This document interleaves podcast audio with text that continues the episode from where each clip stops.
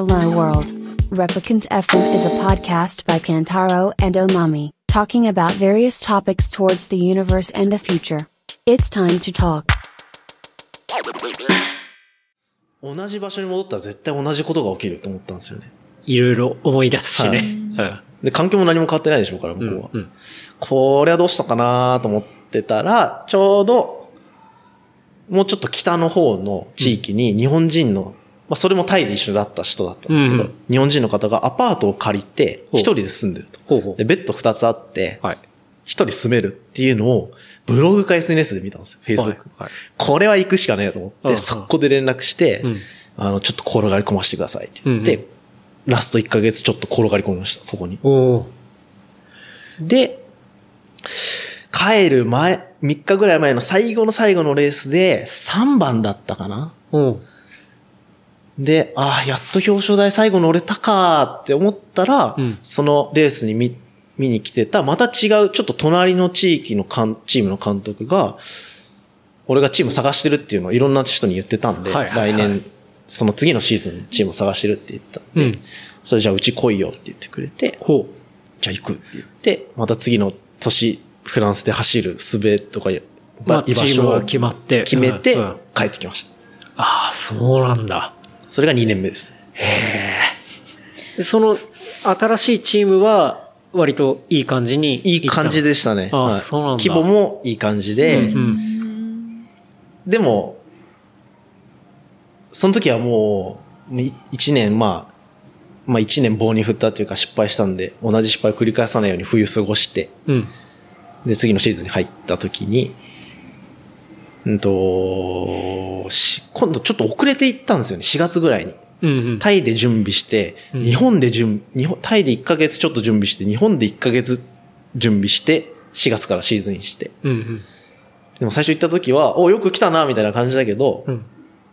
実力がわかんないから、うんやっぱり若干肩身が狭い感じな。はいはいはい。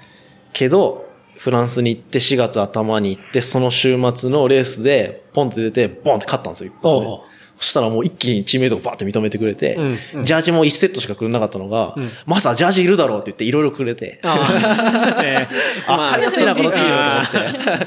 こういう方がいいわ。実力で。うんうんでも、本当低レベルの話ですよ。うん。うん。けど、やっとその自分にもう一回自信が持てたっていうか、はいはいで、認めてくれるし、うん。で、そのシーズンは3回か4回勝ったかな？うん。うん。で、シリーズ戦もずっと首位で、年10戦ぐらいあるシリーズ戦ずっと首位で、うん。うん。日本帰ってくる、来てる間に逆転されちゃったんですけど、ああ。でも最終的に総合2位だったかなうん。うん。結構もう自分的には、あ、ちゃんと計画的にできたし、うん。いいシーズンだったなって。なるほどね。だからもうその失敗した年の冬にもう何かを変えなきゃいけないと思って、まあ毎年冬タイには行ってたんですけど、うん。うん。そこにいた宮沢さんっていう、宮沢隆さんっていう当時サクソバンクとか本当にヨーロッパのうん。うん。プロ、トッププロチームにいた人がまだ現役だったんで、うんその人に僕もっと強くなりたいんで、うん。なんかいろいろ練習方法とかうん教えてくださいって言って、いろいろいいよって言ってくれて、いろいろトレーニングのプランの考えてくれたりとか、組み立て方を教えてくれたりとか、うん。そういうので、まあ冬の間ずっとコツコツコツコツ。なるほどね。その人とはまあ今でもつながりがあって、うん。うん。今、リオモベルマーレっていう、あれベルマーレついてるな、リオモっていう、うん。モーションセンサーを体につけてほうほ解析できる、えっ、と、メーターっていうか、うんウェアラブルう。うん。ウェアラブルの会社デバイス。はい。のチームの監督をやってる方でえもう自転車とランニング、え。うんうん。両方モーションキャプチャーでデータ取れるんですけど、うん。うん。まあ、そこ、今そこの日本のチームの監督をやってて、僕はもうい選手辞めちゃいましたけど、うん毎年合宿国内でするときは毎回声かけてくれたりとかへえ今でもそうつながりがあって、なるほどね。その選手としては成功してなかったし、なんか遠回りしましたけど、うん。人としては結構いろいろ成長っていうかうん、つながりが持てたんで、はい、はい、はい、はい。いや、すごいね。いや、でも、ゃなんかそうやって、いね、ちゃんと最終的には、こう自分の居場所もあってっていうのは、やっぱ行ってみないとわかんないし、いねその1年目の苦悩があって、でも、そこでもやっぱ諦めずに、じゃあ、どう、でも、ある意味結構自分の状態っていうのは冷静にギリギリ見れてたみたいなギ感じ。リギリ見れてたのかもしれないですね。うん、うん、うん。まあ、あとは、今もそうですけど、自分で決めたことは、絶対にやりきりたいんですよ。うん。トレーニングもそうですし、うんうん何でも、うんその、やっぱ小学校5年生の時に、向こうでプロになるって決めはいはたから、うんそれをやりきりたくて、何回も跳ね返されましたけど、向こうでね。負けじとこう、突き進んでいきましたね。うん。すごいな。で、まあ、4年間を、まあ、向こうで過ごし、で、戻ってくるタイミングっていうのは、は、その、アンダー23が終わる、終わっちゃったんですけど、22歳かな？はい、はい。23歳からもうエリートカテゴリーっていうカテゴリーなんですけど、うんその、まあ自転車界、そのアンダー23のうちに芽が出なくて、本物のプロになれなかったら、もう、まあプロになることは難しいみたいな僕の時は言われてたんですよ。うん、うん、うん。まあ今は大学卒業して、大学卒業して日本のチームで少し走って、ちょっとずつ、ちょっとずつステップアップして、上り詰める方もいますけど、うんうん僕の時はもう、アンダー23で芽が出なかったらもうやめた方がいいよ、みたいな。ああ、もうそこで、んあの、行かなかったら終わりっていう。ああ。なんか、なんだろう、他の競技で言ったら、さっきの陸上じゃないですけど、うんうん。大学生から社会人になるときに、うんプロ選手になれなかったらバッてやめて、例えば先生になったりとはいか、普通の企業に就職するうんうん。どんなに優秀でも、そういう人って多分、メジャースポーツだとたくさんいると思うんですけどうんう、んまあそんなような感じですう。ん。で、最後にベルギー、4年目はベルギーにいて、そこはまあ日本人で一緒にやるチームだったんですけどん、毎年毎年ヨーロッパに行ってる時って、シーズンオフに、ちょっとこう、寝てる時、寝る時とかに、目をつぶって、じゃあ来年、この冬こういうことして、来年の春これぐらいに行って、とかってこう、絵が想像できたっていうか、うん。こう自分が来年こういうことやるぞ、こういうことやるぞっていうのが想像できる冬を毎年過ごしてたんですよ。うん。それはもう高校生ぐらいの時から。うん。初めて、人生で初めて、ヨーロッパに行ってる自分が全く想像できなかったんですよ。おーえ、ヨーロッパ行く、何すんの？結果出せんのかな？走れんのかな？とかって思った時に、あうん、これはこの、この感じで行ったら、行ったことに満足しちゃって、うん。うーん、それ意味ないなって思ったんで、うん。誘ってくださってたんですけど、そのベルギーでやってるチームのうん監督さんは。うん。ちょっともう、一旦日本でやりますって断って、日本で選手をやろうと思って。なるほどね。そのタイミングでさっき出た、面倒見てくれた宮沢さん、うん。うん。宮沢隆さんが、そのリオモの自転車チームの監督をやるって、うん。スタートするって言って、声をかけてくれて、そのチームで日本でスタートしました。なるほどね。イメージが、ふとその年は全く湧かなかった。全く湧かなかったですね。初めてでした、人生で。うんそれはまあ、年齢的なタイミングうん多分そうだと思いますねそういうことで。し、うん、なんか本当に想像できなかった。本当に想像できなかったの一言ですね。でもなんかその自分の想像できない、想像できなくてもまあとりあえず行ってみるかにはならなかったんだ。なんかその、なんなかったですねうん。その自分の直感っていうか、うんあ、これ多分ちげえなみたいなところうんがそうですね。感じたっていう。その、うん想像できることって多分実現できるって僕はずっと思ってて、うん。例えば、なんだろうな。ものすごい、超簡単ですけど、例えばじゃあ、水を飲みたいと思って目の前に水があって、じゃあ飲むのって想像できるじゃないですか。うん手に取って蓋を開けて飲むみたいな。でもその水を、なんか手に取らずにこっちに手繰り寄せて蓋を開けて飲むって、想像はできるけど、そのプロセスが全く何をどうしたらいいか分かんないじゃないですか。うん。なんかちょっとうまく説明できうなんいですけど。その、なんか、プロセスが想像できなかったあから、行かなかったっていうのが正しいですあ。。うん。でもまあその自分の思ったところに、もうその感覚を信じて、うん。そうですね。あ、はい。東京じゃない、えっと、日本で、はうん、やっていくっていう。ところでもう完全に拠点をもう日本に一。旦、はい。うんでもやっぱヨーロッパでプロになるっていうのは諦めなかった、諦められなかったんですよね。ああ、ああ。一旦日本でトレーニングして、レースして、うん。もう一回戻ってやるって思ってたんですよ。一年だけだ。日本でやるのは一年だけだってうんうんうん決めて、うん高橋さんに、宮田さんにお願いして、チーム入れてもらってうん、走らせてもらって。うん。で、国内のプロレースを走ってたんですけど、うん。うん。で、あれ ?1 年目か？イタリア行ったのか？1年目。そうだ、1年目だな。その日本に帰ってきた1年目の、どれくらいかな？まだシーズン、日本のシーズン中だったかな？うん。その宮沢監督から、もう一回ヨーロッパに挑戦する気あるかっていうメッセンジャーをもらって、ほうほもちろんありますって言はいったら、ちょうど高橋さん、宮沢さんが向こうでプロ選手をやってた時のチームメイトがイスラエルでう。うん。プロチームを作って、うん。で、グローバル化したいと、チームを。ほうほイメージ、チームのイメージをグローバル化したいから、う。うん。いろんな国や地域から選手を集めたい。うんうん。で、高橋さんのとこに日本人でいいのいないってうんうん。来た時に、うん。僕のことを推薦してくれて、はいはい。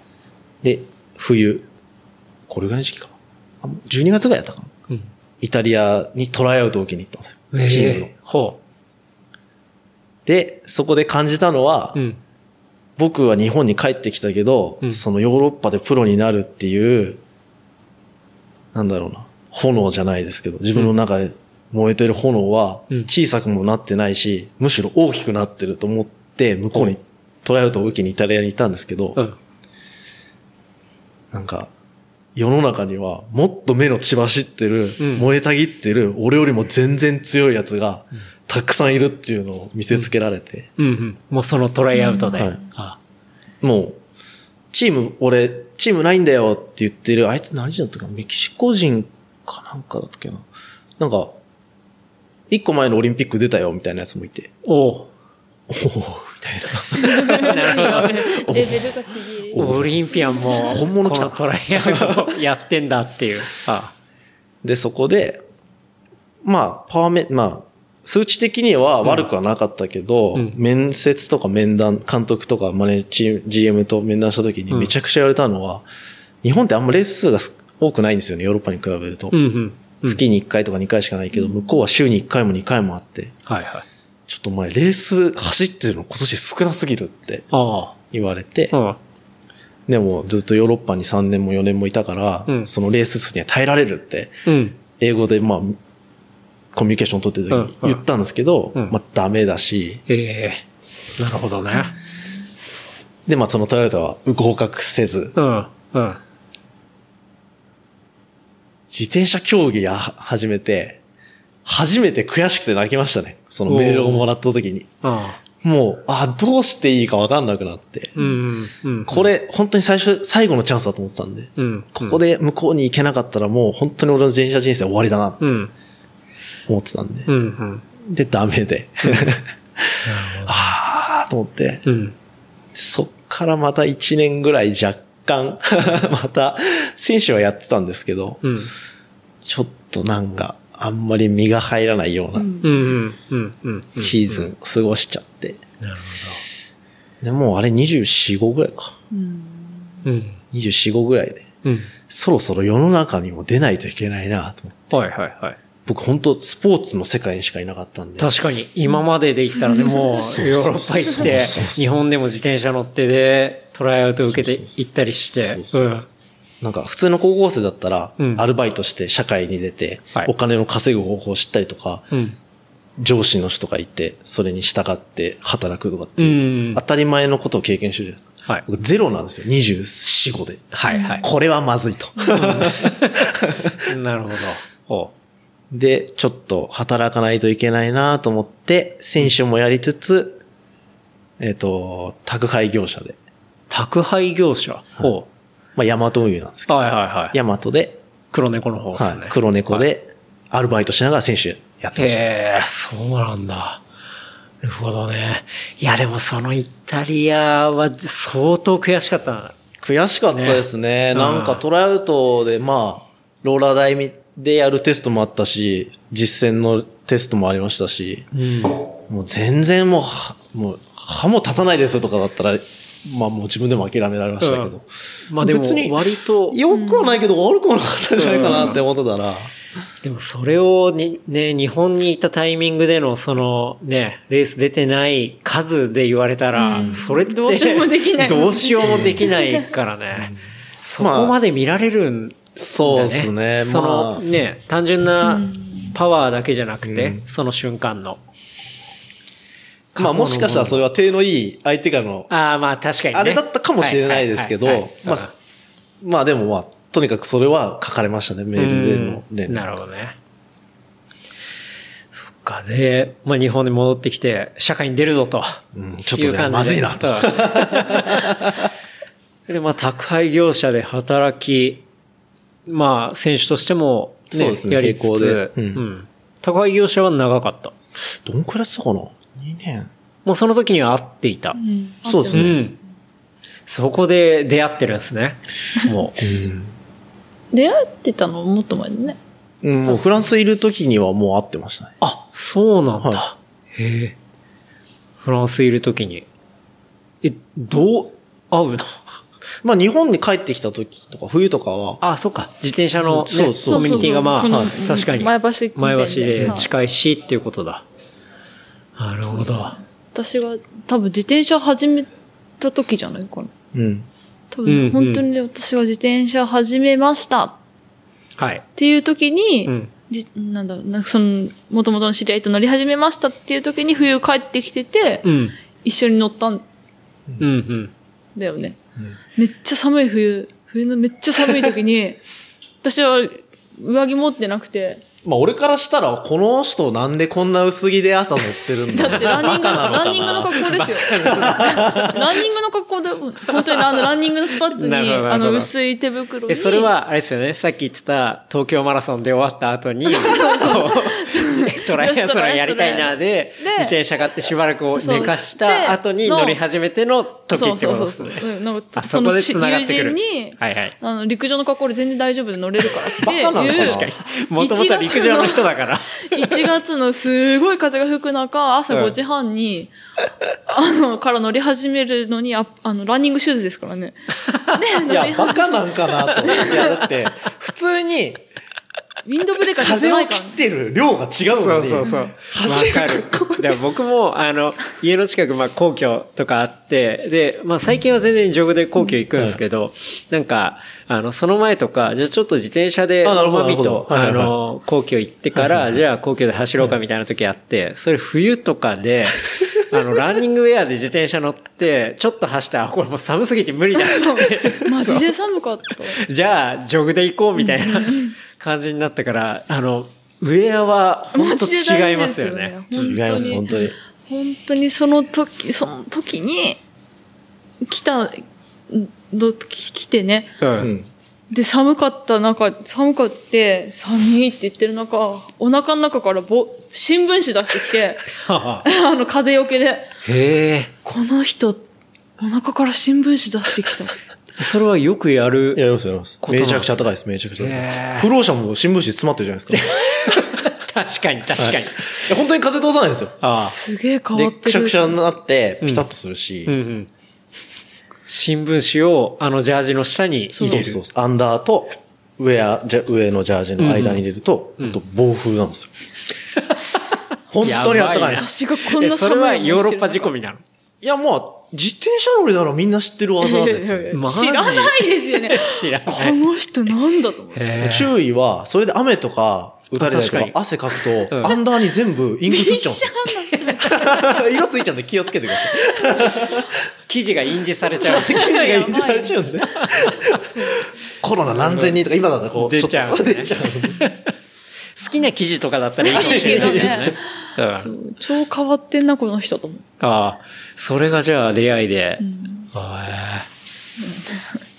えで、そっからじゃあ、まあ、帰ってきて、マサルさんの方は働いてるし、そうですね。選手やりながら働いてましたね。せうんチーム、ちゃんとしたチームに所属してたのは、妻ですか3年ぐらい前じゃん。3年、2、3年ぐらい前まあ最後、地元の前橋、はいあ、群馬の、群馬グリフィンっていうチームで最後選手やって。うんうん。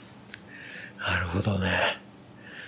で、片や、こう、ね、美穂さんの方は、自転車そんな最初はね、状況でしたが、はい。だんだん、こう自転車にのめり込んでいくっていうことで楽すよね。はい。で、通とりあえず、あの、飾り物の自転車だったけど、通勤で、あの、本当に3ヶ月に1回ぐらい、片道4キロぐらいの、4キロ？すぐそこだよ。3ヶ月に1回片道4キロ。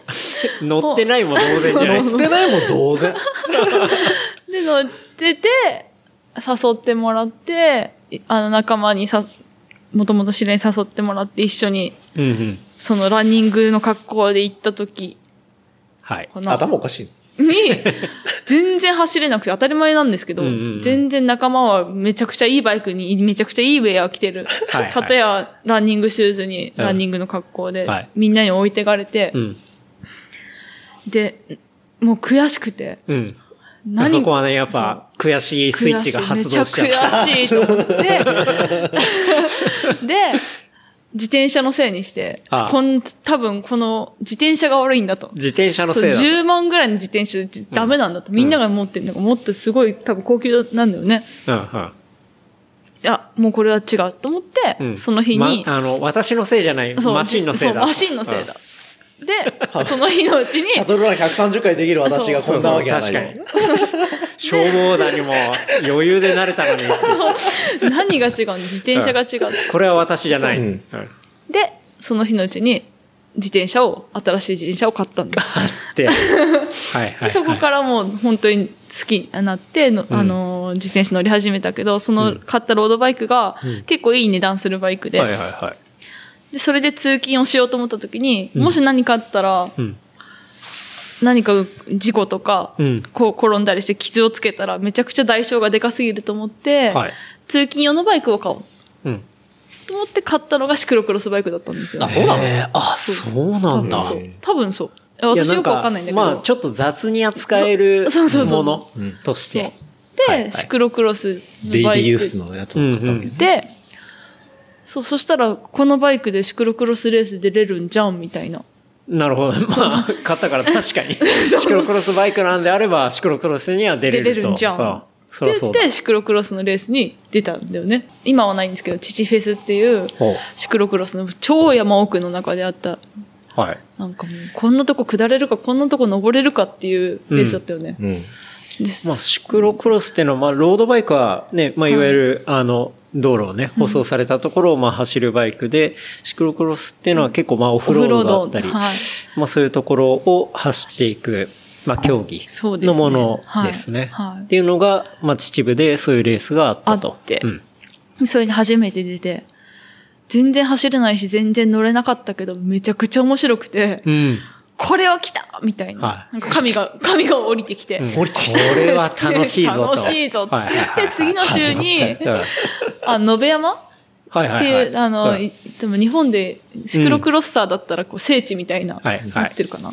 矢野さん。そう、矢野さんが、はい。ラファーの。がはい、うんオーガナイザーが、あの、一週間後くらいにレースがあって、その、えうんと、レレースにエントリーして、うんうん。そこで、ぶっちぎりで勝ったんだよね、確か。いや、ちょっと存じ上げないです。嘘。え、しかもでも、い一番下のカテゴリー、L3 カテゴリーっていうのがあってあ、、そう。ああ、はあ。それで、俺もいたかな？いたんじゃないかな？わかんないけど。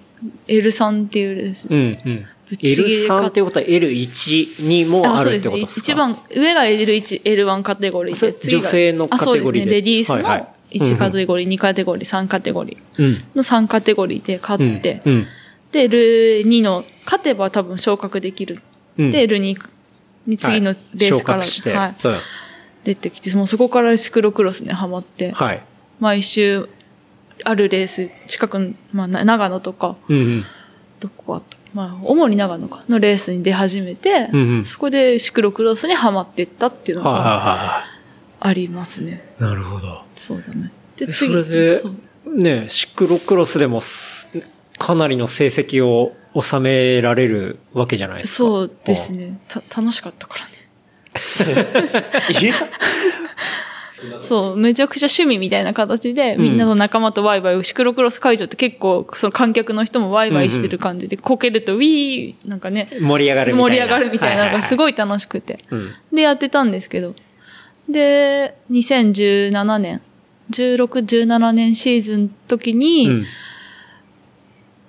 うーんと、世界選手権に選んでもらったのかな？うん。うんそう、選出されて、はいはい。挑戦してみないっていう形で選んでもらって、で、初めてシクロクロスの世界選手権に出場した。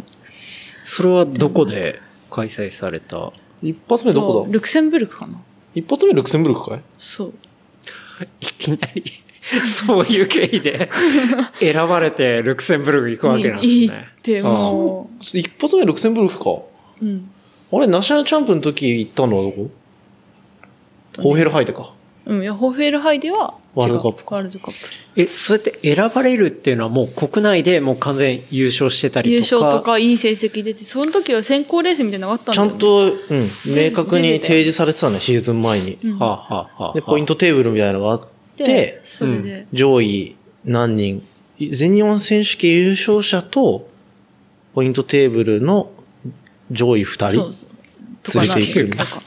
2011年とか2012年ぐらいは ランニングウェアで自転車乗ってた人が すぐ数年後にはもう全日本の優勝して世界選手権に行ってるっていうちょっと異次元のこうグラフの右肩上がりを 描いてますけど。そう。なんですよなるほどね。そう。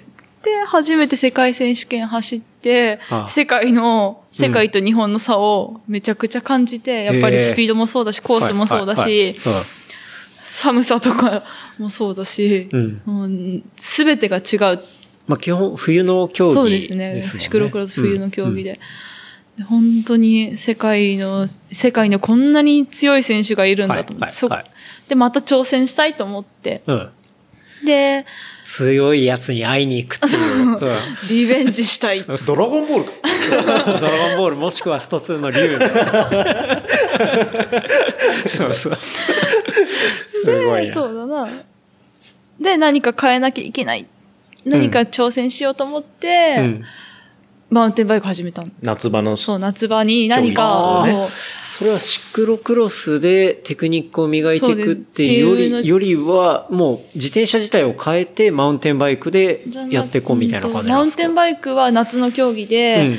で、冬のシクロクロスで、の競技のに役立てるため、その、世界の、世界の、うん世界基準のコースって、やっぱり荒れてるとか、うん。もっと日本よりも路面が悪かったりだとかはい、そういうとこ走ら、起伏も激しいしそういう時に何か変えなきゃいけないと思って、うん。マウンテンバイクだったらもうちょっと起伏の激しかったりとなかきつい、はい。その路面の悪いとこ走れるうん。っていうのも、時間も長いしね。で、ちょっとシクロクロスにて役立てられるかなと思って、うなるほど。マウンテンバイク始めたっていうのが、マウンテンバイクタフなものとして。そうですね。そううんまあ、冬場じゃな、冬場がメインだから、うん夏場で夏場のオフシーズン、まあ、シクロクロスでいうオフシーズンは夏場なので、うんうんそこで何かしなきゃいけないと思って、マウンテンバイク買ったのが。きっかけで。で、その年にナショナルチャンピオン取ったんだよね。違うよ。あれ？そうだよ。あ、マウンテンバイクは取れなかったんだよね。うん。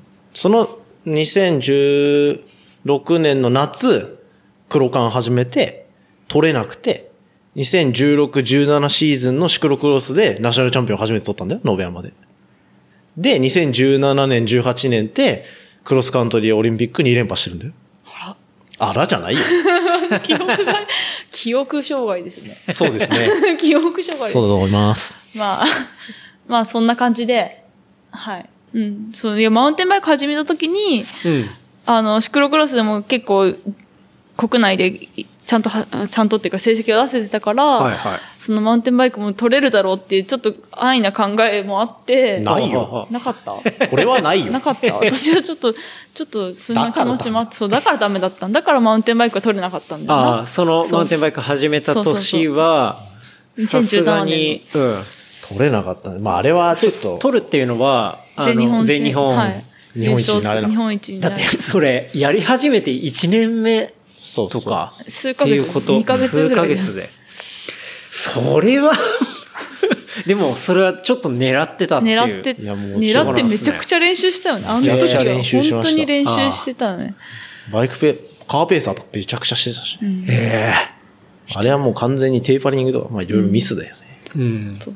まあでも、すでも、いいところは、当然。2位だったんだよ。ああ、すげえ。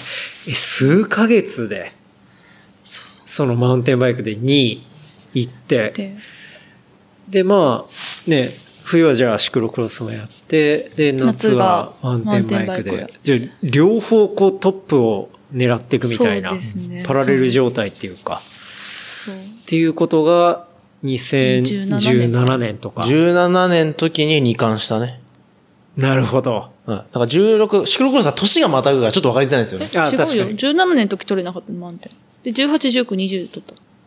2018、19シーズンのシクロクロスのナショナル選手権取れなくて、2019年の黒冠は取って、で、今、ん ?2019、20は出てないんだ。うん。オリンピック選考のために。うん。で、2冠なくて、で、今年2冠取ったのか。うん2020年の黒冠取って、2020、21シーズンのシクロクロスのナショナルチャンピオン取った。ってことか。に二冠は案外してないね。うん。ちょっともう、僕はもう。頭がわかんないね。私も。あれですけど。紙に書けばすぐわかる。そうだね。そう。いやでも、まあそうやってね、はい二、つの競技のところで、まあトップをうんね、目指していくっていう、まあ状態になって、まあ実際二冠取ったタイミングも当然あってっていう、うんんそうですね。ことなんですね。1個のシーズンで2冠取ったの今回初めてじゃない？初めてだね。あ、もうこの2020。2020年内に2つもはい、はい。取ったの初めてです。それマウンテンバイクととシクロクロスでっていう。はいあシクロクロスが先で、その後マウンテンバイクつけた感じだからね？1回目の2冠は。うんあうんうんうんうん。シーズンが違う。はいはいはい。なるほど。すごいな。もうどっちでも制覇しちゃうみたいな。うん見てる方は気が気じゃないですけどね。ああ。もう見てる方というか、こっちは。うん。なんか自分でコントロールできないじゃないですか。うん僕がこう操ってるわけじゃないから。うんうん。レース中ね。うん。本当に。もうそういうの嫌いなのね。自分でコントロールできないこと嫌いなんだ。いや、でもトレーニングもまあ相当ハードにやってたりとか。そうですねうん。普段仕事してるから。確かに結。だって、そうやって二冠狙いつつも、当然ね、そう小学校の先生としても、から。だから言ったら三足のわらじみたいな感じですよね。まあ先生、マウンテンバイカー、でシクロクロスターなわけじゃないですか。うん。そうですね。すごいな。気が狂ったような生活してるからうね。ん。本当だよね、ね。特にその、まあ冒頭でもね、オリンピックの代表に選ばれたっていうことで、選考があったのは、えーっと、2019年。2019年。19年の5月の終わりからかい？うんう。うんん。で5月から。はい。去年だいぶ気が狂うぐらいの生活をしていたっていうね、話は、ちょっとまあ収録前とかにちょっとしたんですけど、それっていうのは、実際遠征にいろいろ行ったりとか。そうしていですね。たってこと？でも、むやみやたらに行ってもしょうがないから、ん二人で相談して、うん。ちゃんと、その選考基準うん。はい、はい。が UCI ポイントを一番取った人がいけるってっていう。いうのがあったので、シンプルだったからね。うん。UCI ポイントを取るための、そのレースをどこに行けばいいかとか、はい、スケジューリングがそうう。ん、どこの国に行けば取りやす、取りやすいじゃないけど、取れる可能性があるん。っていうのを組み立てて、はい。うん、で、そこに協力してくれる人にお願いをしたりとか、うんうんうん情報を集めて、はい。うん、その1年間はレースしながら、うん。こうん、海外往復しながら、仕事しながら、トレーニングしながらっていう、よくわからない、今、私はどこ、私は誰みたいな。今どこにいるんだろう朝起きたら今、これどこいるんだみたいな、そういう生活。のを1年間してましたね。まあね、あれはそれだっ。て、本当ね、一週間で言ったら、まあ、仕事から始まるわけですよね。そうですね。仕事から始まっ、ってて週末になったら、レースに行く、レースに海外に。行くとか、そねうです、ね結構トルコとか多かったですよね。かなりそうですね。トルコが結構うん。トルコ、ギリシャが多いね。多かそったね。う。なんか見たらトルコ、マレーシア、ギリシャあたりがすごい多かったのを見ましたけど。出場する選手のレベルとか、うんうん国レースのレベルね。レースのカテゴリーか。かうん。カテゴリーが高くないとポイントが少ないんで、なるほど。そう。時間と労力に対して得られるポイントがうん。少なかったらもう行く意味ない。はいはいはい。それだったら練習してる方がいい。うんうんそのまあ、あとは練習のバランスを見ながら。うん。うん。レースばっかやってるとやっぱずっとテーパリングっていうか調整が続くとどんどん弱くなっちゃうじゃないですか。なるほど。トレーニングを積まないといけない。はいはいはい。それもちょっと考えて。うん。じゃあこの時期は積む。うんこの時期はレースするとか。はい。まあ、それは僕の考えることだったんで。うんうん。あじゃあそこはやっぱパートナーとして、まあ、サルさんがしっかり、まあ、プランニングする部分は担当して、で、まあ実際競技は頑張るのが、うんまあ、美穂さんでみたいな。選手はシンプルなのが一番なんで。まあね、確かに。ここ、今週はここのレース、この結果出してきてください。で、帰ってきて、じゃあ、これからの期間は、ここまではトレーニングの期間です。うんうん。じゃあ、こういうのやりましょう。うん。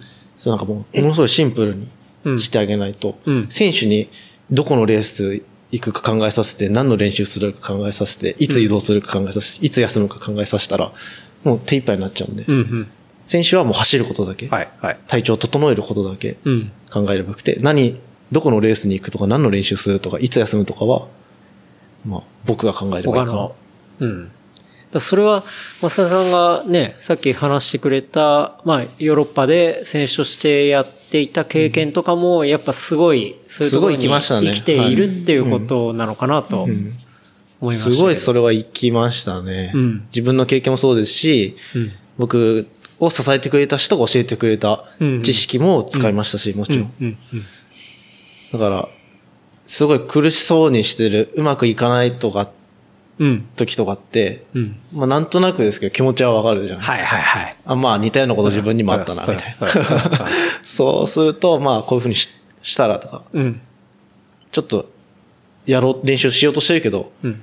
やんなくていいよってうん言ってあげられるし、うん。僕もそうでしたけど、言ってもらうのを結構待ってる感というか、はいはい休んだ方がいいよと。はいはいやっぱ選手って休まないから、うん休んでる時が一番強くなってるんですけど、うん。うん。そういうのをまあちょっとアドバイスじゃないですけど、うん。ちょっと行く方向を示してあげる。うん。うん。うん。選手って多分こうなってると、どっちに行っていいか途中で分かんなくなっちゃって、集中しすぎちゃうと。行く方向だけ？うん。今はこっちの方向、次はこっちの方向、うん。今止まる時とか、っていうのだけは言ってましたね。なるほどね。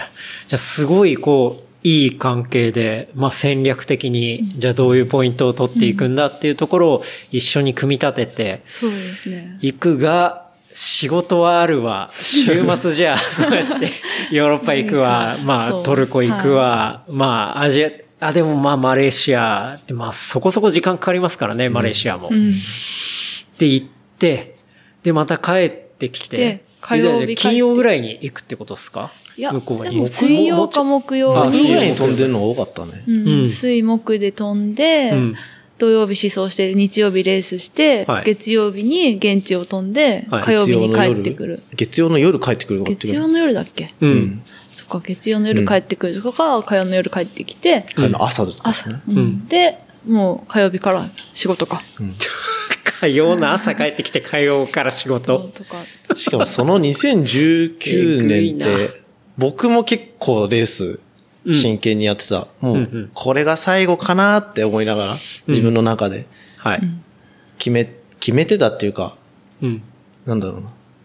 もう、今井が、今井ちゃんがオリンピック目指すってうん。二人で、じゃあ目指しましょうって決めた時には、僕はもう彼女が出るもんだと思ってるんで、うん。じゃあ2020年、まあちょっと延期になっちゃいましたけど、うん。まあ自分の時間を割くのは無理だなって。うん一緒に練習もしなきゃいけない。何かを考えなきゃいけない。それこそ空港に行かなきゃいけないとか。うん自分の練習時間確保できないから、じゃあ一旦2020年のオリンピックを区切りにしたら自分が本当にカリカリに仕上げて、うんプロ選手、働いてるけどプロ選手相手に勝負する最後の年だって決めてたんで、うん僕も相当乗ってましたんで、うん。なんかもう二人して、うん。わけのわからない生活を一年ぐらい。ローラー待ちだよね。ローラー待ちもあるし、練習、トレーニングはね、一緒一緒うん。土日はね、めちゃくちゃ乗ってたり気が狂ったように生活してたりね。乗ってましたね。うんなるほどね。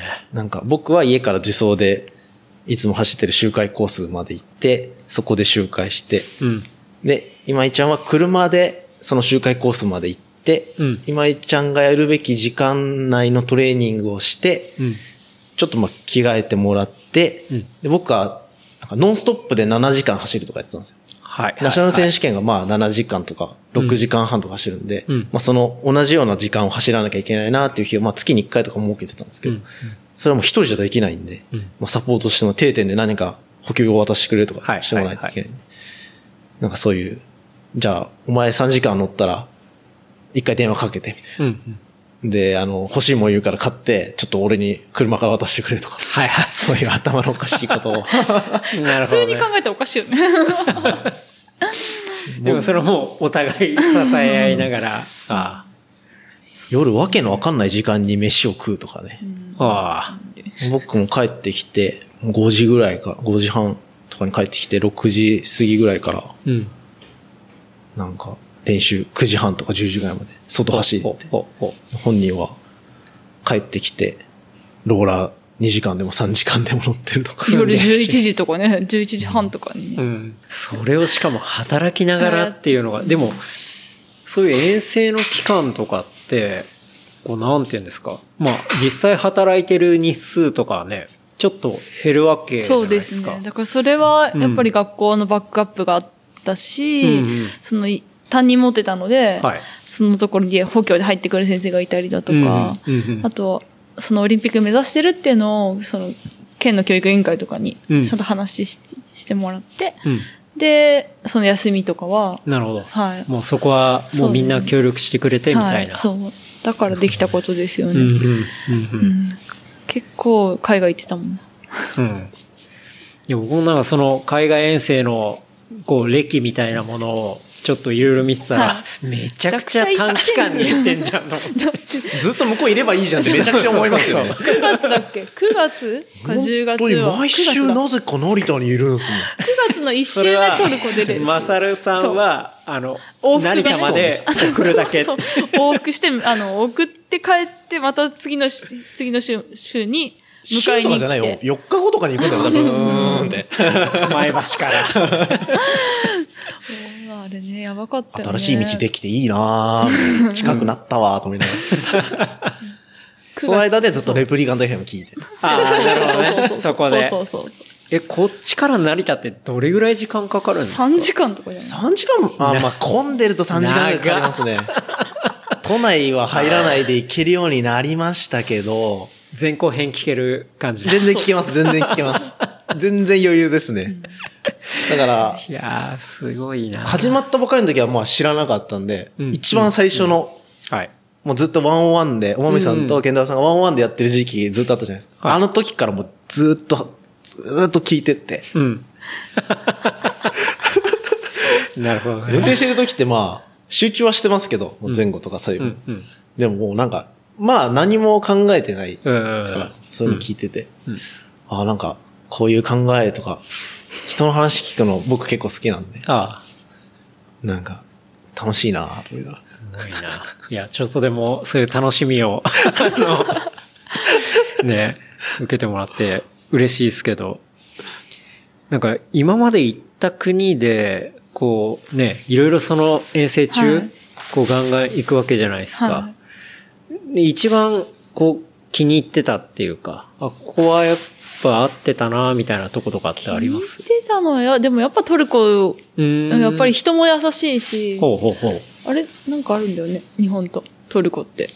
あ、まあ、割結と構トルコ親日とかね、はいそううんそういう話。だから、ひこう、すれ違う街の人とかもよく声かけてくれたり、なんかうんうん、おっちゃんとかが、Hey! なんか、Hi, hi, my friend! とか言って、なんか、平面的な？そう、なんかいきなり握手求められたりだとはあはあか、で向こうの人はすごいよくしてくれて、うん。うん。で、レースもやっぱり成績がちゃんと取れてたし、うん自分的にはいい印象もうん。あったかな。で、やっぱトルコ。面白い。トルコいいね、毎回ね。うんまあアジアは勝つのは当たり前だけど、半分ヨーロッパみたいなところではトルコ一番いいね。うん。ただ食中毒かかったんだよね。うん。え、それは遠征中に？そう、遠征中に、レースの前々日か金曜日の夜にうん。ご飯食べ行ったところで食中毒にかかって、はい。で、金曜日の夜めちゃくちゃもう上から下から大変なことになって、マジそれメッセージもらった時に、マジかと思いましたで、ね。熱も出て。結構でかいレースカテゴリー、一番上だったかなそう、C1 だったの。C1 の一番上のカテゴリーのレースで、うんうんもうここはもう一気にポイント取るっていう時で、もう外せないぞとそうそう。大事なとこだとワッなっ。て、え？何言ってんのこの人と思って。で、食中毒かかって熱が出て、思想し、土曜日思想で、土曜日思想しなきゃいけないけど、もう思想できる状態じゃない、はい何も食べられない、何も飲めない、うんような状態で会場い行ったけど、もう全然走れなくて、うん。でもちょっと難しいとこだけ一瞬走って、もう帰ってずっとひたすら寝る。何にも食うなって言いましたね。口に入れるなって。あもうでも、動、食べないとエネルギーにならないから、入れるならもうジェル。ーうんうん。うん。シスずっと食って本当に、ジジェル。ェル固形物は絶対ダメ。み水分も取っちゃダメ。え、それ、レースは結局出れたんでで、で、もうだ、もう、せっかくトルコまでこんだけの時間と量金をかけ金をかけてきて、確かに。出ないっていう選択肢はないだろうと思って、出て、うん。で、3番だったのかな。うん。そう。まあ、狙ったポイントではなかったけど、まあでも、まあちゃんと一応ポイントは一応ポイント取ってあで、次の日日本帰ってきて、うん。で、し仕事に4日間行って、で、土日で妙高、長野の妙、新潟の妙高でレースがあったので、そこに出て、うん。で、次の日週の水曜日にまたトルコに戻るっていう。でもその期間もまだ、ちょっと下痢気味みたいな。えぐ。いやでも初めて、ずっと僕、やっぱ、自転車で軽い、体重が軽い方がいいじゃないですか。うんうん。だから、もっと痩せ、痩せた、や痩せなきゃダメだよとか、絞って。はい食べると、それ食べんのって、めっちゃプレッシャー。もう常に言ってたんですよあ。でも、痩せてるねって他の人には言われるけど、うん本当のことっていうか、ね、は僕しか言わないだろうから、うんうん言えないだろうし、女性相手に。うんうんダメ、そんなの食べんのとか、もっと痩せろよって言ったけど、初めて、その一回の時だけ、ガリガリだったんですよ、本当に。ええ。本当にガリガリで、大丈夫って。本当にね、本当にガリガリなんですよ。しん、それは相当、人生でいかれた感じだ。顔も細いし、なんか胴体も、体もなんか骨が浮き出てる。なんか、えーみたいな。それ、食中毒か牡蠣じゃなくて。かけじゃなくて それは、ていすけさん。そうそうそう。それ、ていすけそれさん。かきチャレしたわけじゃなくて。じゃあもうそこで書きチャレした方がいいんじゃないそう、大衆食堂みたいなところで、ああ食器が汚染されてたんだろうね。なんだろ多分、うねああいうとこは食器で。現地のおじさんと、うん。あと、日本人、他の、ちょっと一緒に協力してくれた人とか、選手とか4人いて、5人、全員食中毒かかったんですよ。あ地元の人がなるってね、多分食器とかなんだよね。美穂大丈夫かってメッセージが来て、いや、実は彼、こう、こんな感じで今ダメなんだって言ったら、僕もそうだみたいな、トルコのおじさんがん言ってきて、マジかよみたいな。いや、しつこかったねあ。。もうガチのやつだ。ガチのやつ本物ですよ。ああ話聞く限り本当ですね。みんな2週間、3週間、ずっと下痢気味でレースしてたみたい。何だったの？あれは。きつ。ほんとね、すごい。いやでもまあそういうものを乗り越え、もう超ハードなね、往復生活も乗り越えて、まあポイントをゲットし、そうですね。で、まあ晴れて、うん。オリンピック選んでいただいた。代表にはい。選ばれ。っていうことなんです。はい、そうですね。ああ。すごいな、もう本当に、じゃあその、選考期間というか、そのポイントを取る期間っていうのは1年ぐらいですか？ちょうど一年ちょうど1年間ですね。うんうんそこはもうじゃあ、しのぎを削ってのも 本当に。のだったってことですね。すべてをかけてたよね。うん。めちゃくちゃ頭使ったよ。うん。その遠征に行ってるのをまずライバルに知られないようにしてましたからね。ああ、なるほど。その、真似されるじゃないですか。そっかそっか。そこに行ったらポイント取れるんだったら、うん真似されちゃうから、うんうん。情報はいつか仕入れられちゃうけど、そのランキングが更新されるか、そのタイムラグがちょっとでも欲しいじゃないですか。はい、はい、はい。準備する期間が相手が必要になるから、うんただ急にポンって言って取れるわけじゃないから、うんそれに急に行けるわけじゃないから、うんうん。じゃあバレないようにとか、もう誰にも言わないでくださいって言ったりとか関係者に。そっか。え、ちなみに枠的には1一ですよね。開催枠国の1位です。1。だから、確かに。本当にそこはもうトップシークレットで、もう着々と進めて先手先手でいかないとっていう話だ。気づいたらすごいポイント差がついてるみたいな。はいはいはいはい。でも、いつかでもそれはバレて、うん真似される時が来るじゃないですか。うん。それも考えてて、もうスタートする段階で。うん。で、そのみんなが慌てて撮ってる間に、うん。僕たち今井は、うん。ここに遠征をわざとしないで、はい。さらにトレーニングを積んで、うんうん。トレーニング期間にして、うん。みんなが帰ってきたら、うんポンって行って、うんボコボコボコボコって取って、はいはい。また一気に差をつける。なるほど。わあ、すごい。もうそれじゃあ本当に一年計画はいでもう全部ロードマップみたいなのも組んでやっていたってことだ。絶対もう準備がまあ9割ですから。ああ。え、でも、そのポイントを取るそのやり方とかっていうのは、まあ、言ったら初めてやることじゃないですか。何か参考にするものとか、なんかそういうものってのはあったんですか？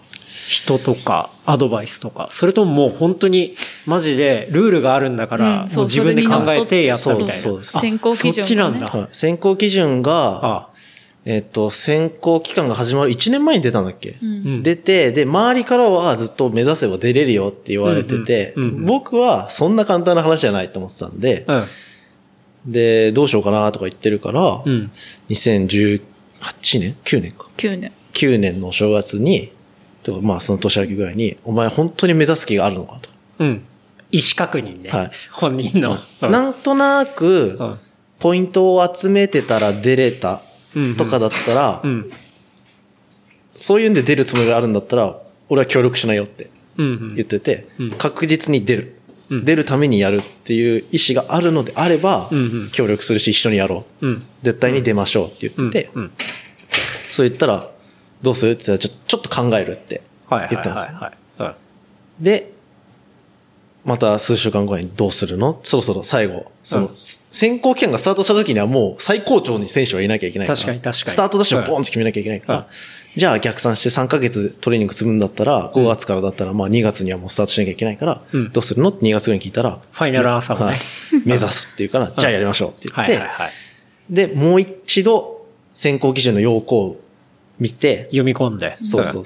穴がないか？うん。確認して、で、個人的に、えっ、と、疑問に思ったことは関係者に聞いて、これはどういう意味なのってうん。いうの。こういう意味なの？こういう意味なの？とか、うんこの大会の世界選手権とかアジア選手権とかっていろいろ書いてあるけど、これの中の順位付けはあるのとか、それともこの中のレースのどれが1個だけでもいいのとか、うん。そういうの全部確認して、うん。で、出た答えが超単純で優勝ランク国内ランキング1位のやつを出すうんっ。ていうんだったんで、うんこれはじゃあまずそれをどうやったら1位になれるか考えましょうって言って、その、じゃあ、ポイントの取り方、どこの場所でどういう可能性っていうのを全部洗い出してみたいな。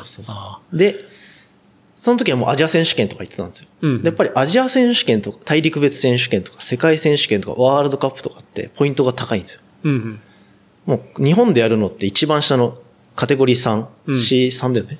うん。うん。10点しかもらえないんですよ。1位。はいはいはいでも C1 勝つと60点か。60点60点。おー、6倍。はいはい。10点なんか国内で、うん国内だけで殴り合って10点なんて、そんなアホなことやってるのはバカだなと思ったから、うんうんじゃあ海外に目を向けたら、うん大きいレースあんのかなと思ったら、あったんですよ、トルコとかギリシャとか。うんうんうん C1、C2 がゴロゴロあって、はいはいであとステージレースって言って2日間いや、4日間。?4 日間でやると、ステージレースの C2 とか C1 で勝つと何でもらえるんだよ。100 300とか300点とか。うんとか、結構。あ、もうすげえ。300もいいですよジャックポットレベルで100とかもうでも、レベルも高いし、うん体にかかる負荷がものすごい大きいんですよあー相当しっかり準備しないと、その一日70キロぐらい300点とかをはいはいはい。取れないけど、でも効率がいいんですよ。うんうんじゃあそれを、じゃあ行きましょう。うんうん。取りに行けばいいじゃんって言って、で、過去のやつとか見たけど、誰もそんな日本人なんか行ってないんですよ、女子で。うん。これは穴だと思って、じゃあこれ黙っていこうって言って、うんはいはいで、男子のチームで、そういうトルコの方に遠征してるとこがあったから、うんあのー、今井ちゃんのレベルで行って、勝負できますかってうん聞いてみたんです。そしたら、できるって言われたんで、じゃあ行こうって言って、全部その年のレース洗い出していけそうなやつ。うん。トルコとか近場の、その時間がかからずに行けるカテゴリーの高いレース。うん。全部洗い出して、うんじゃあこれに行こう、これに行こう、これに行こうって考えましたね。スタートする前に、5月のなる。ほどね。そのプランニングすごいな。すごいんです。うん。すごい。いや、私じゃないんですけどそうそうやってプランを実現できる、いやそうそう美穂さんもすごいと思うけど、そうそうそうそうでもそのプランをでき考える、るうん、マサルさんも相当すげえなって思うけど。で、うん。まあそうだね。でだってそれをさ、誰かこういうプランをしなきゃ、あの、したらいけるよみたいな前例は別になかったわけじゃないですか。多分今までは、うん国内で殴り合ってただけなんですよね。うんうんうん。数レース。はいはい。5レースとか4レースとか5レース。そんな、国内だけって書いてないんですから。うん。だからそのゲームのルールを、まあちゃんと読み込んで、だったらそのゲームに勝つにはは、そうやっていったらいいじゃんっていうところを、でも単純にそれじゃなくて、じゃあどこが可能性が高いっていうのももう全部ね、そうですね。やって、で、そのトレーニングして一気にここにぶつけていくっていう、なんかそれを年間プランにまで落とし込んで、まあ実際にそれを遂行してっていうね。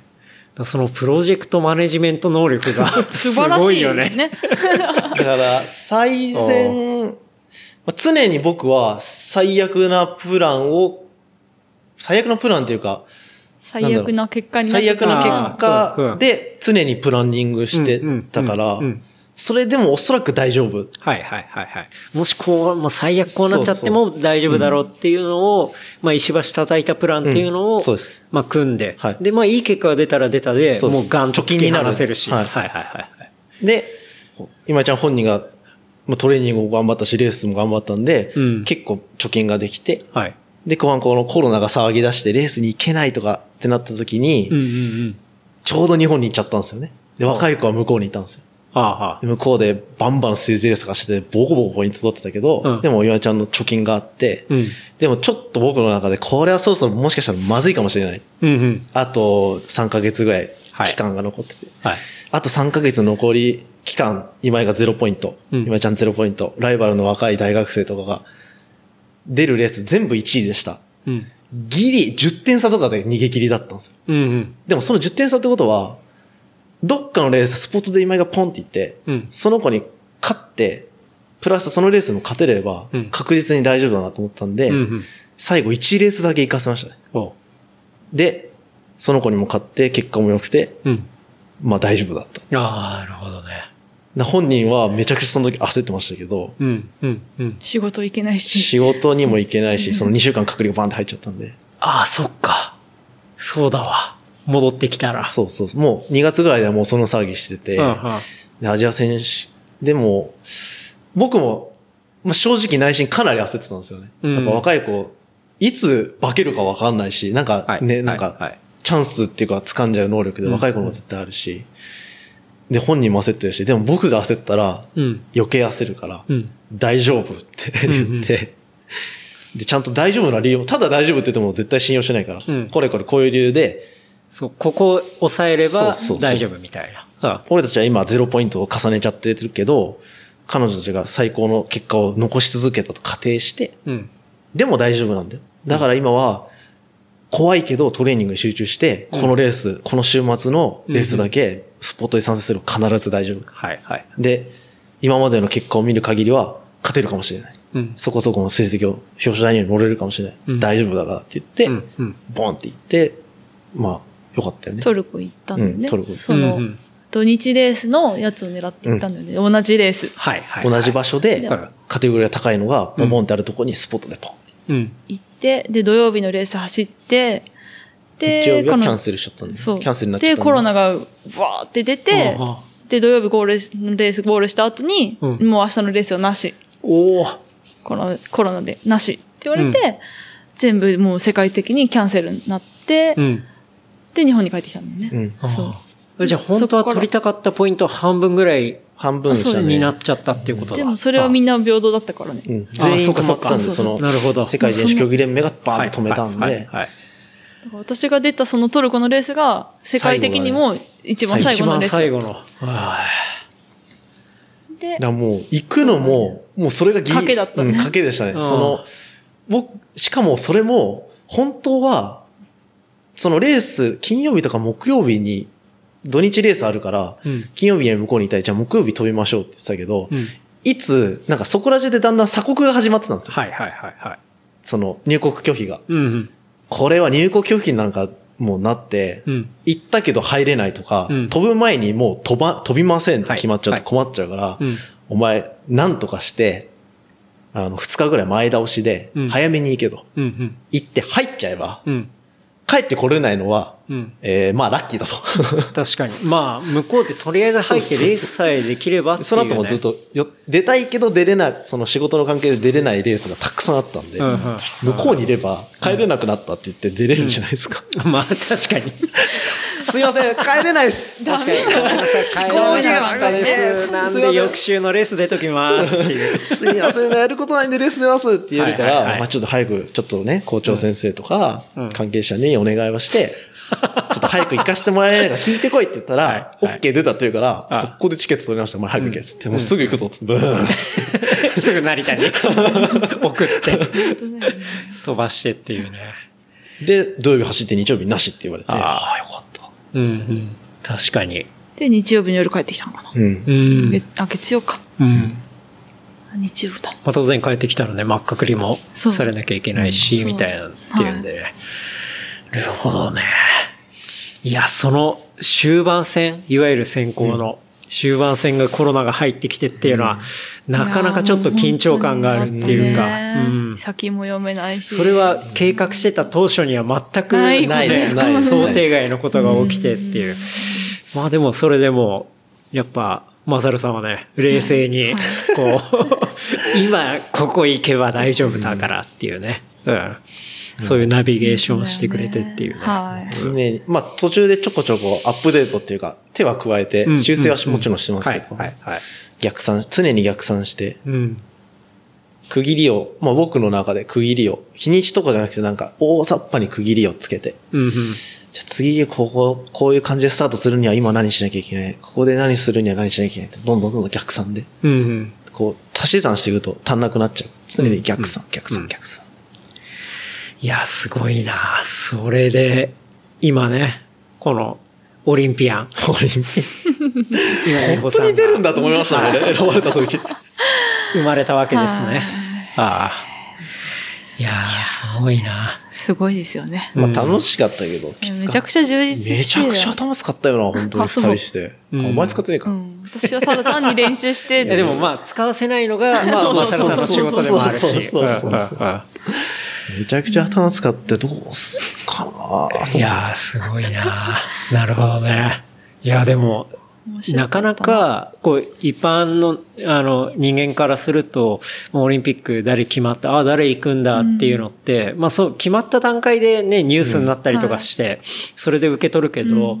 その裏側で、どれだけのことを考えていて、どういうことが起きててっていうのは、なかなか、まあ、本当に好きでいろいろ、まあ調べてったらわかるかもしれないけど、なかなかね、その当事者というか、本人の人から話聞けることとかないし、なんかこういう感じで聞けて、僕はめちゃめちゃ面白いし、ありがたいし、なんか聞いてる人も、うわ、オリンピック選手ってそうやって、選考の期間とかって、めちゃめちゃ頭使う人がいて、めちゃめちゃフィジカルに頑張る人がいて、簡単にはいかない。しかも、こう、ね、なかなか仕事は完全にしてなくて、はいそこだけって人も、案外オリンピック選手って少なかったりするし、働きながらもいろんな調整をしながら、こうやっていって、こうね、掴み取ってっていうところっていうのは、うん、いや、本当よく本人はやったと思いますよ。すごいところの話を聞けたなっていう。俺はカレンダーを見ながら、頭をちょっと使って、うん成田に向けて爆走してただけだ。片道3時間で。何やってんかな、俺、と思いながら往復6時間だもんね。やばいよね。いやー、やばいでしょ。1日のうち4分の1だもん。うん普通に休み取って行ってたりもしたしね。うんうん。いやー、すごい。で、いよいよね、まあ、今年っていうところですけど。そうですね。うん。いろいろね、まあ、まだ状況がそうですね、読めないし。読めないっていうのは、まあ、いろんなニュいろんな意見もありますしねうん意見だったり、情報だったり、はい。まあ、そういうものは錯綜していますけど、うん。まあでも僕たちがやることは変わらないね。そう、もう準備していくことしかないからね。このレースにいつから出て、うん。こういうレースを出て、オリンピックを迎えるっていう。うんうん。ちょっとでもシンプルになりましたね。その選考期間の間で。あ、確かに。はいうん。もう、まあ、ちょっとでね、かなりシンプルになりました。まあ、選考期間はね、まあそのポイントを使って、いろんなことが、いろんな変数が動いてる中で、やらなきゃいけないから。すごいシンプルな中ね。まあ一個あってっていう、まあそこに向けてってそういう。ですね。だいぶシンプルですもんね。うんうん、うん、うん。まあ自信持って。うん。美穂さんはこれから、こう、まあオリンピックだけじゃなくて、はい今後としては、どういう、こう、選手になっていきたいだったりだとか、そうでうんすね。向かっていきたい方向か向っってていうか。いきて、最終目標はエクストラ、エクステラか。あ、最終目標、エクステラなんだ。違う。適当なことまだ言ったよ。いや適当。でも、でも自分がこう、この選考期間でう、ん。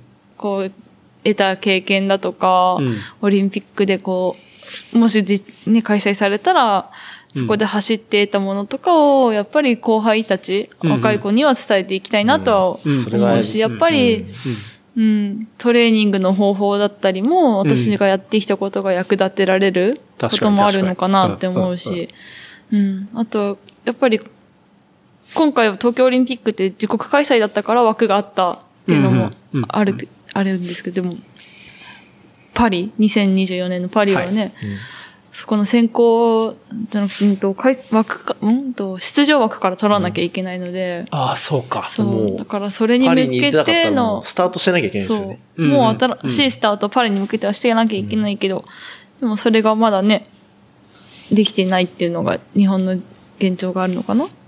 どうどうかわからないですけどわかんないでもまあ若い子の方が、うん、若い子の方がやっぱり力がこれから伸びるし、センスもあるしね。センスもあるから、その子たちにとっていい環境とか、いい影響が少しでも与えられたらいいなとは思いますけどね。うんうんうんうん。それは伝えるべきだし、うん。なんかね、今までずっと立ち切れだからね、うん。極秘じゃないけど、うん。例えばこのオリンピックに出るためのトレーニング方法とか、プランとかって、うん知らないもんね。誰も多分知らない。例えばじゃあ、今井ちゃんが目指しますって言って、過去何、何回も日本の女子のオリンピック、あーえっと、MTV ライダーで、うんクロカンライダーで出た選手だった方いますけど、うん。こういう風にした方がいいよとか、こういうレース出た方がいいよとか、別に誰も何も言ってくれない。おおそれってでも、なるほど。間違ってるって、僕は、僕自身は思うんですよね。外野、うん僕は外野ですけど、うん。うん。うんその、選手じゃないですけど、うん。なんか、だんだんだんだん、道を舗装してあげれば、うん。若い子がこんな苦労せずにもしかしたら、確かに。オリンピック、まあ苦労はするんですけど、ううんんと、まあライバル同士で勝負はしなきゃいけないけど、なんか変な回り道はしなくて済むっていう。ちゃんと正攻法はいで、これを、いこれをやるよねってところでの、うんあの、高め合いになるっていうことだよね。うん。その先崖だよ、道ないよっていうのを教えてあげるのが、うんまあオリンピックが終わった後の僕たちの役目？うん。うん。うん。だとは思ってるんで、なるほど。僕たちがした苦労はしなくていい。うん。うん。うん同じ苦労したって、最悪同じレベルにしかなれないけど、うん。僕たちがした苦労しないでパスできれば、僕たちの上に行ける。確かに。それがずっと続けば、うん今は弱小国だけど、うん。一人しか出れないけど、もしかしたら数年後には二人出れるようになるかもしれない。うん。うん。うん。数年後にはその二人のうちがトップ10争いできるようになるかもしれない。うんそのまた数年後にはトップ5争いできるようになるかもしれない。確かに。遠回りをさせなければ、うん。正攻法の道だけを教えてあげ続ければ、伝承していけば、うん。もしかしたら届くかもしれない。確かに。トレーニング方法もこんなに今世の中に溢れてるし、英語ベースで調べればいろいろ出てくるだろうし、うんまあ本人、今井本人に聞いてもいいだろうし、まあこういうポッドキャストを通じて存在をうん。知ってくれれば今への、例えばうん今中学生ぐらいでオリン自転車大好きです、オリンピック出たいなって。うん。そんな頃からシリアスになる必要はないけど、うん。でもなんか、存在をしてて、聞いてみようかなって、その子が二十歳とかなった時に思ってくれれば、うん。なんかいいなと思います。いやー、そうね。うん。それすごい大事なことだし、で、しかもそれができる人っていうのが、実際やっぱやった人だったりとか、そういうことを思ってる人じゃないとできないと思うし、だからこそ、本当に、今ね、この二人しか、ひょっとしたらもうできないことだと思うし、うん。すごい重要なね、ポジションにいるんだなっていうのはすごい思うし、でもその重要なポジションにいる二人がそういうことを思ってるっていうのは、なんかちょっと明るい未来がある気もするし、うん。なんかすごい、うん。いい話聞けたなって。最まあ。僕たちがそれ、それが仕事じゃないっていうのが大きいかもしれないですね。ああ。仕事だとやっぱりなんか自分の身を守るために。表に出さないっああ、そっかそっか。ていう感はあるけど、僕たちはそれが仕事じゃないから、確かにでオープンだししがみついてないしうん、うん。そうね。うんそれが確かにね、うんもう一本ってなってくると、そこが要はお金を出さない気持ちもわからなくもないかなものにったりするからっていう。まあでも、美穂さんの場合だったら、こう、先生もやりながらだし、で、まさるさんの場合も、まあ、働いているしっていう、うん。っていうね、うんところってのはあるかもしれない。そうですねうん、うん、うん。そうだね。うん。あるな。とにかく、次のオリンピックから枠争いをしなきゃいけなくて、うん。なんか最後に出たの、今井選手が出たのがもう何、なんか何年も前に出たのが最後だねっていうのはやめたいですね。うん、うん。最低一人でもいいから毎年出続けないと、うん、うん。もうその場からいなくなったら忘れ去られるんで、その国は絶対に。はいはいはいはい。結果が出なくて、なんだろう。馬鹿にされようが、うん。何を国内で言われようが、国外で言われようが、現地で言われようが、生き続けて出し、出続けるっていうのは多分とっても大事なことだ。うん、うん。途絶えさせない。はいはいはい。一回行かなかったら、もう一生行かなくなると思うんで、うんうん行けなくなるし、よっぽど、なんだろう、化学反応で強くなったような選手、うんその、なんか、いろんな要素が、なんか混ざって、もう、たまたまボーンって強いのが出てきたみたいな、うんが現れない限りは、多分地道に地道にコツコツコツコツうん。伝承していかないと。うんとにかく、出場記録っていうか出場することを途絶えさせたらいけない。うん。そうね。で、あ次がね、くしくもフランスなわけじゃないですか。だからそこがね、小学校の時に思った、そのフランスに行くっていうさ、そうね。書いて一回行ったわけじゃん。で、戻ってきて、で、今、美穂さんとこういう状況になって、で、まあ、東京のオリンピックも内定していて、もう代表になって、で、その4年後の今度フランスのオリンピックで、今度、マサルさんと美穂さんがどういう立場で行くのかって、なんか、多分、俺的には、なん何かしら行くと思うんだけど、こう、どういう形で行くのかみたいなさ、そういうところが、やっぱなんか、こう、つながってるっていうか、なんか協力したいですよね。うん。うん。やっぱり今の若い子。本当に若い子、センスもあるしね。うん。時間もあるし。わ、とにかく若い。若さは武器。若さ、武器ですから、本当に。回復力とかも、そういう根本的なことも、うん。いい意味で何も知らなければ突っ走れますから。うんうん。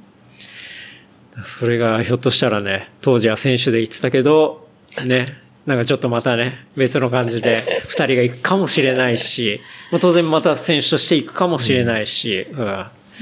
なんかそれはね、すごい、ちょっとストーリーがあって、すごいいいなって思う。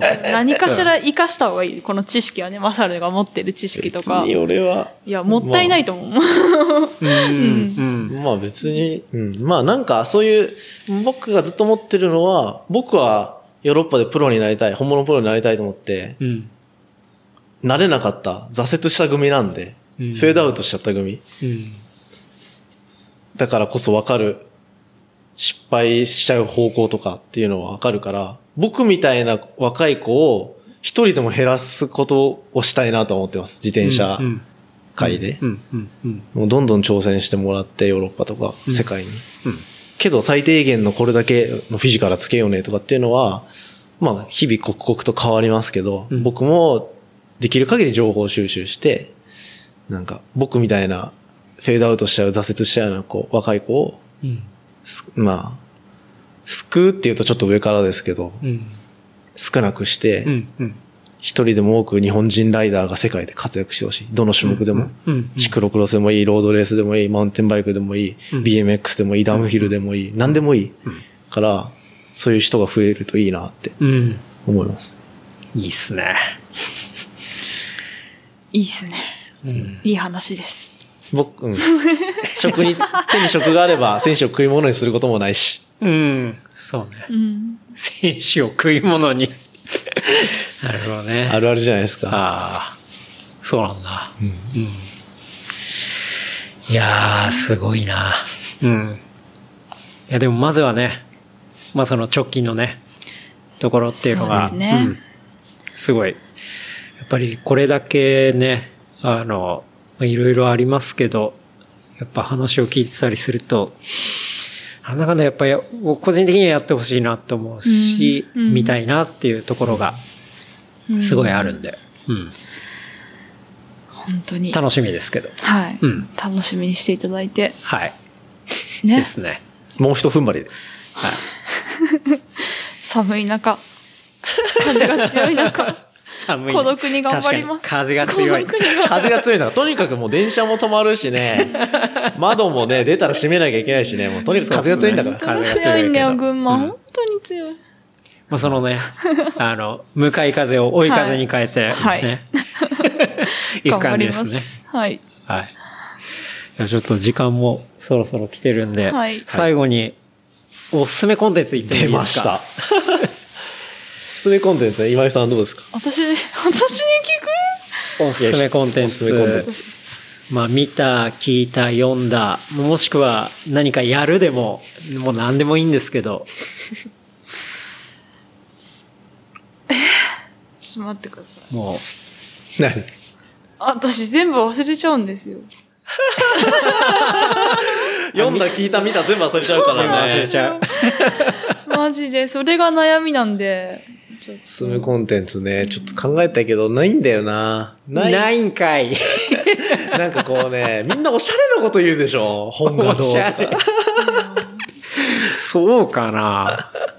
おすすめコンテンなんかあんまりえそういうもの見たりとか、なんか映画い、まあ今なかなか映画行けないか。まあ家でなんか見たりとか、なんか好きな YouTube チャンネルがあるとか。ツ。僕今ずっと見てるのは、うん名探偵コナン1話からずっと見てます。コナン？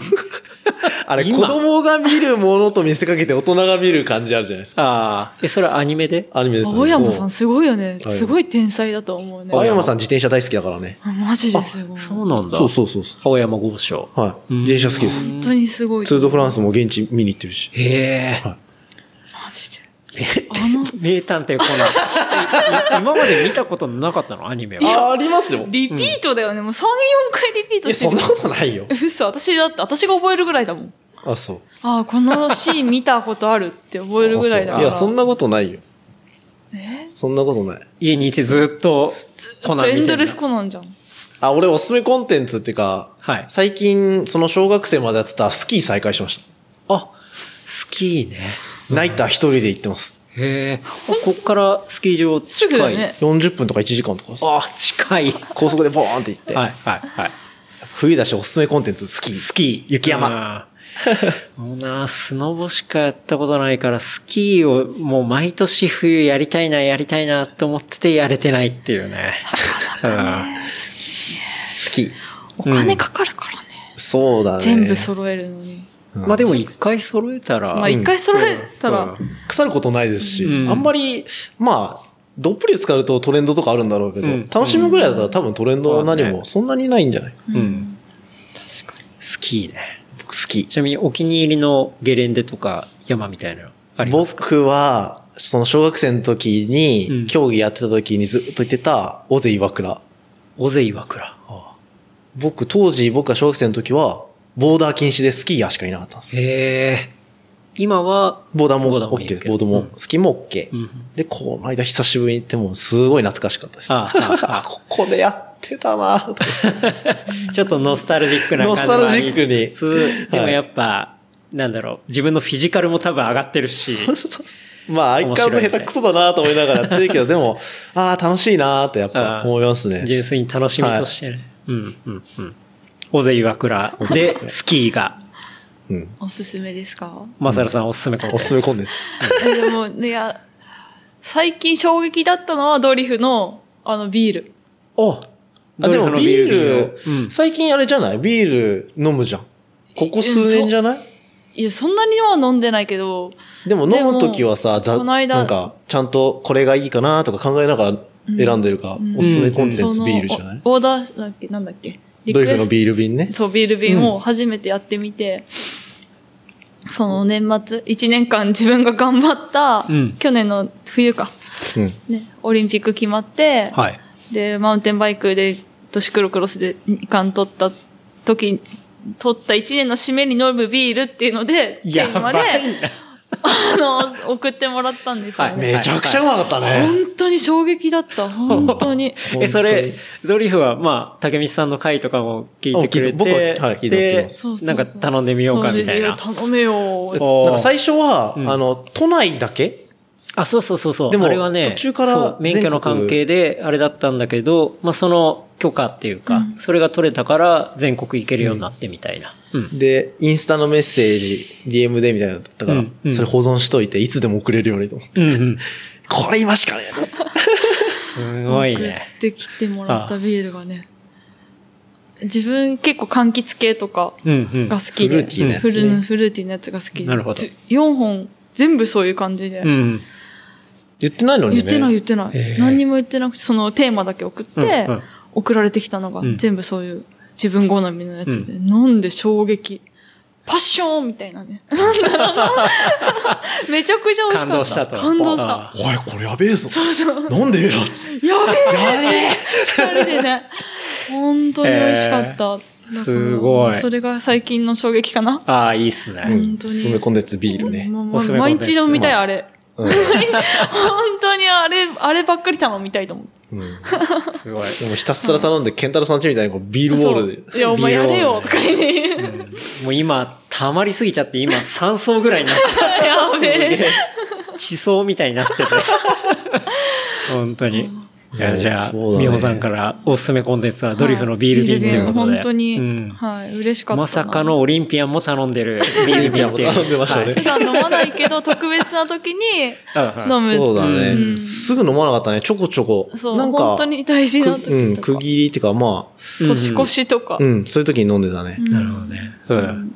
大事に飲みました。うん。いや、そこが。また頼みましょう。戸越銀座からは、こっちまでね、発送されてるとは、北風に向かって発送されました。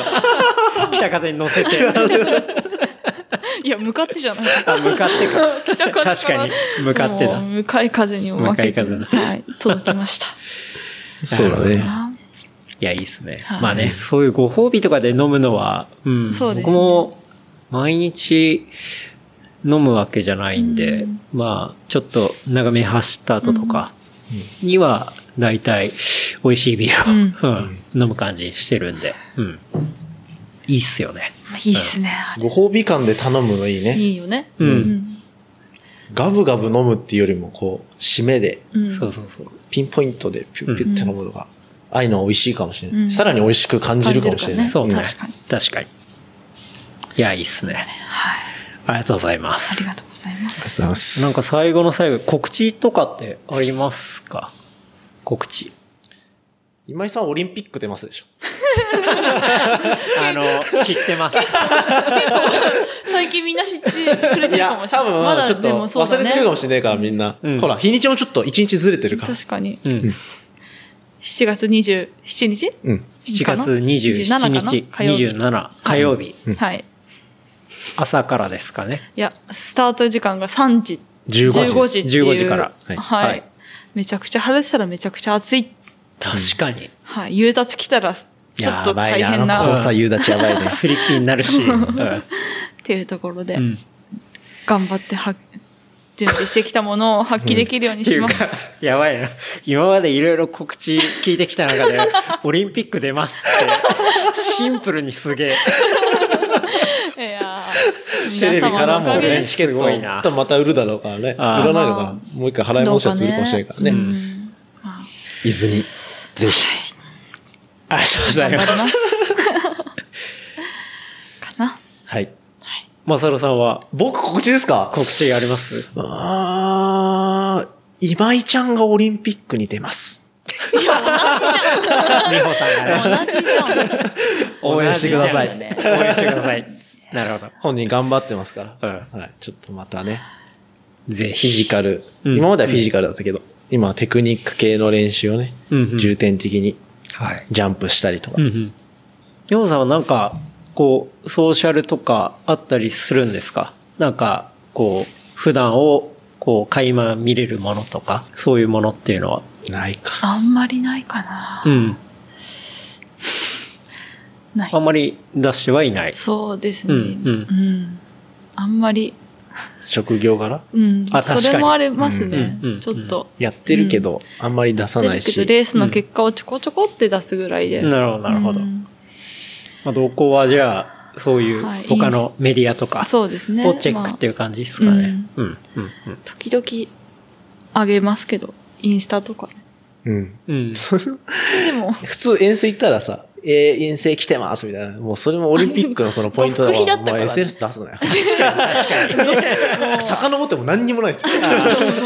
出してもいいけど、帰ってきて次の遠征行く時ぐらいに出せよ。ああ。常にタイムラグ。その辺もコントロールしてましたね。SNS ですら。確かに情報のコントロールも。だってまあ、目的はそこのポイントを取って選ばれることなんでは、別にいいねを稼ぐことではないんで、いいねポイントはいらないから。いいねこじきじゃないんで。そうそう。いいねこじきではないんで。いいねこじきじゃない。どっちかっていうと、UCI ポイントいいねよりこじきなんでこじき。ゆゆしゃいポイントこじきなんで。あそう、UCI ポイントが。すごいな。そうっすね。はいうん。そんな感じかな。うんはい。本当に楽しみで。はい。いや、今日は本当に、このね、あの、地元、お二方の地元でお話をできて、はいすごい嬉しかったです。ありがとうございまありがす。とうございます。はるばる。いやいやいや。江戸から。いや、すぐですよ、本当に。いや、案外近いなって思いました。近いんですけどね。群馬来線てからが遠かったけどね。そうだね。そう、いろいろトラブルがあったんで。ありましたけど。うん。いや、また今度ちょっとゆっくり来るんで。はい。ぜひ、僕たちもあのね、いろいろ落ち着いたら、はい。中学の裏のトレイルラインコースを。ああ、そう。そのね、あの、幼少期に走ったコースとか お。前らが走ったからトレイルコースになったんじゃないもしかしたら。確かにね。踏まれてって。いいね、それはい。来てくださ僕は戸越銀座でビールも飲みたいい。し。ね、うん行きたいね。うん。う。うんん落ち着いたら。全然、なんか、来る時とか連絡いただいたり。そうっすね。トレイルとかも走りたいっすね。はい。全然、美穂さんからしたら別ジャンルだと思いますけど。うんいやちょっとね、まあでもこうやって交流が増えるのはね、嬉しい。嬉しいねうん。はい。はい。というわけで、本当に長い時間、ありがとうござあいましたりがとう。ございまありがとうございしまた。ではでは、改めまして、えー今日は東京オリンピック自転車マウンテンバイク女子代表、そして小学校の先生でもある今井美穂さん、そしてパートナーのマサルさんお招きして お届けさせていただきました。いや、本当に楽しかったです。はい。はい僕たちも楽しかっったです。いやーありがとうございます。ありがとうございました。す。それではまた来週。あ、事務連絡忘れた。事務連絡忘れました。ちょっとじゃあ、事務連絡だけさせていただきます。えー番組の感想、フィードバックは、ハッシュタグ、 Replicant FM、ハッシュタグ、 Replicant FM までいただければと思います。あとは、話した内容をまとめたショーノートは、 replicant.fm で見ることできますので、こちらも合わせてチェックしてみてください。はい。あー、危ない。大事なところ。いや、それでは、改めまして、はい。どうもありがとうございました。ありがとうございました。それではまた来週。バイバイ。バイ。